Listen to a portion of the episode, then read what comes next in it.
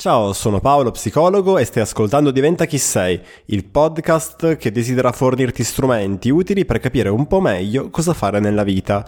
Oggi parliamo di zona di comfort, un concetto che probabilmente già conosci e che spesso, se non sempre, eh, ha un connotato negativo. Russ Harris, autore della trappola della felicità, parlando di zona di comfort, dice che sarebbe più appropriato chiamarla eh, la zona di rinuncia alla vita, proprio perché eh, in quest'ottica rimanere nella zona di comfort significa rinunciare a fare delle esperienze che vorresti fare, ma delle quali hai paura. Questa mi sembra l'unico modo in cui la zona di comfort viene generalmente rappresentata in questa letteratura di crescita personale barra eh, psicologia divulgativa. Però se ne conosci un'altra mh, mm, puoi mandarmelo e sicuramente gli darò un'occhiata.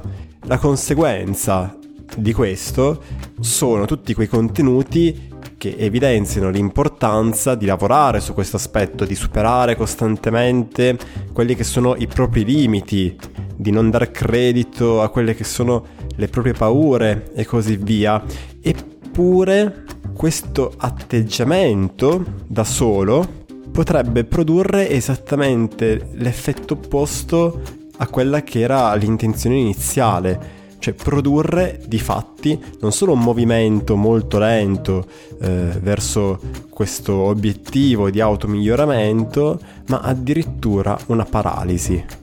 È un po' come se, per usare una metafora che appartiene a Jordan Peterson, tu fossi allo stesso tempo un pessimo impiegato e un pessimo capo che non tiene conto dell'individualità della persona che lavora per lui, compresi i suoi limiti. Con cosa va temperato quindi questo atteggiamento che mira a un automiglioramento costante con quello che potremmo andare a chiamare, ma andremo a fare degli esempi concreti subito dopo, un atteggiamento di sano amor proprio, di rispetto di quelli che sono i propri limiti, ma anche, come andremo a vedere, di quelle che sono le proprie inclinazioni.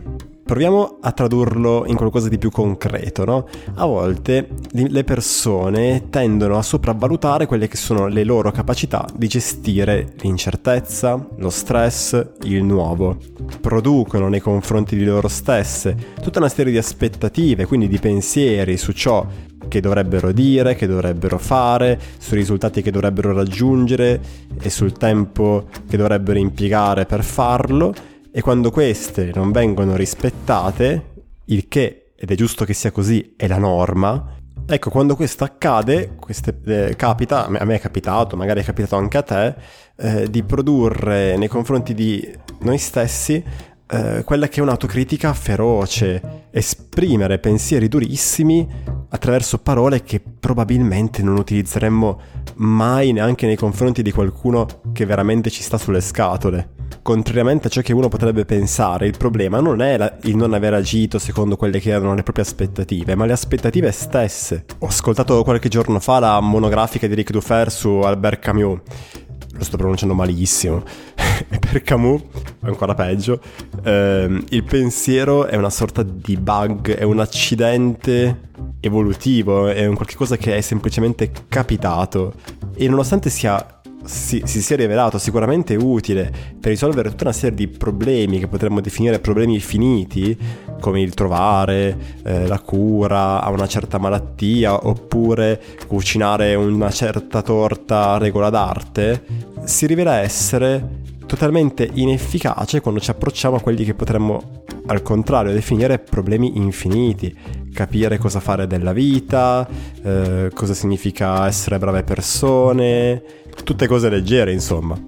In entrambi i casi però il pensiero sarà sempre subordinato all'esperienza, alla realtà. Come diceva un qualche imprenditore di cui a me non ricordo il nome, reality is king.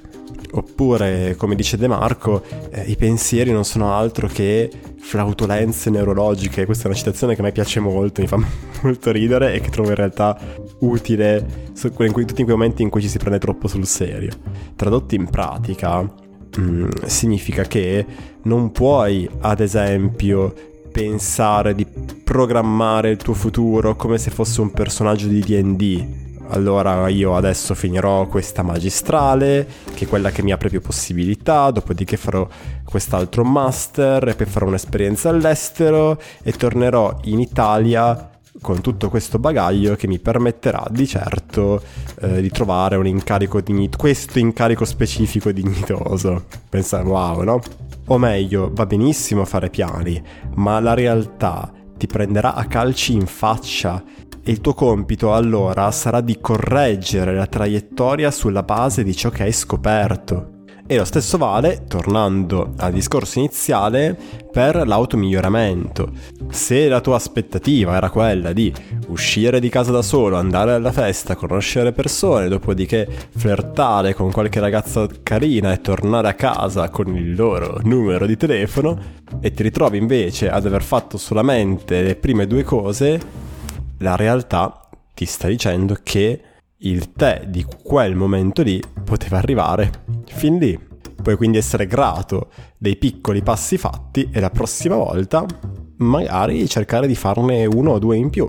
E l'immagine di te stesso che era sbagliata, la fantasia su ciò che tu avresti dovuto dire o fare a non corrispondere alla realtà. La realtà così com'è va benissimo. Un altro modo per esprimere la stessa idea è la zona di apprendimento prossimale di, Vigo- di Vygotsky, che probabilmente avrei anche qui già sentito. Eh, nel momento in cui io supero, cioè, cioè, meglio, meglio, c'è uno spazio ovviamente metaforico entro il quale io sto spingendo, mi sto spingendo leggermente oltre i miei limiti e sto imparando qualcosa di nuovo.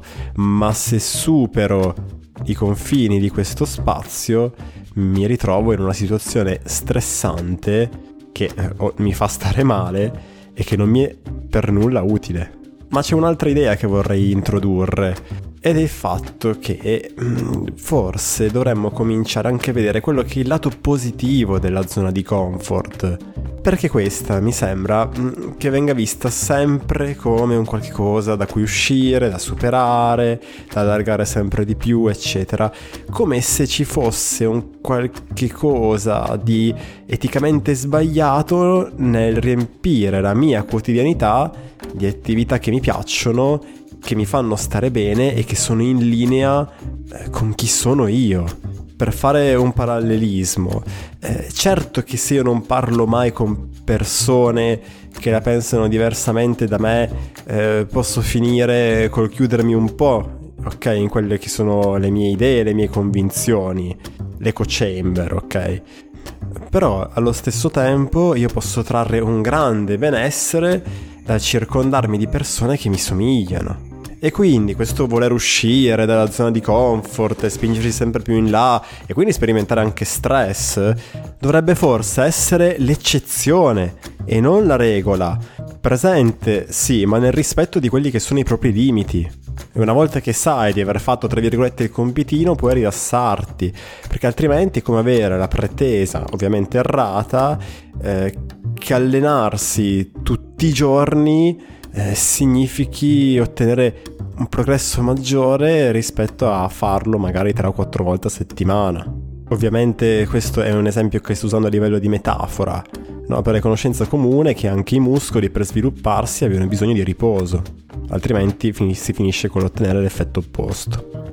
Ed il resto del tempo potrebbe essere utilizzato per costruire un ambiente dentro il quale non si debbano combattere troppo le proprie tendenze, nel quale si possa essere ciò che si è, Ossia, per fare qualche esempio, per avviarci a conclusione, ehm, va bene voler essere persone espansive e in grado di parlare con sconosciuti alle feste, ma se sei una persona tendenzialmente introversa, la maggior parte del tuo tempo lo vorrai probabilmente spendere in situazioni dove gli stimoli sociali sono, o gli stimoli in generale magari, sono meno.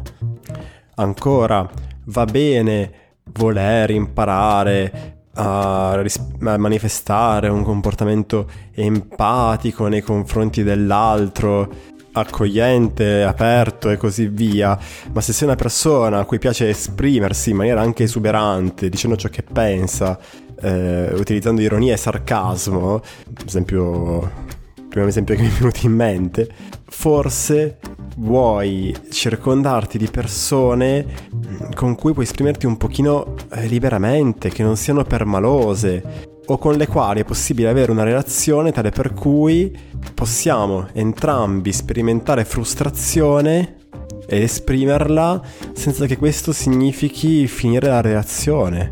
O ancora, se sei un inguaribile libertino che desidera vivere con serenità la propria sessualità, potrebbe non essere una buona idea dedicare tempo a persone che richiedono complicatissimi corteggiamenti che neanche i panda. Certo, potrebbe essere opportuno lavorare su certi aspetti del tuo carattere, come magari una certa esuberanza, ad esempio. Ovviamente sto inventando, ma una volta fatto questo, potrebbe non essere così saggio cercare potenziali partner a messa la domenica. Bene, questo era l'episodio di oggi, nel caso ti sia piaciuto ti invito a condividerlo, magari nelle storie di Instagram taggandomi, oppure con eh, le persone che potrebbero trarne qualche spunto utile, così come spero abbia fatto anche tu. Ti invito a visitare il mio sito paoloperez.it dove trovi tutti i miei riferimenti e i miei contatti per avere maggiori informazioni su come lavoro. Detto questo, ti saluto e ci sentiamo al prossimo episodio. Buon proseguimento. Ciao!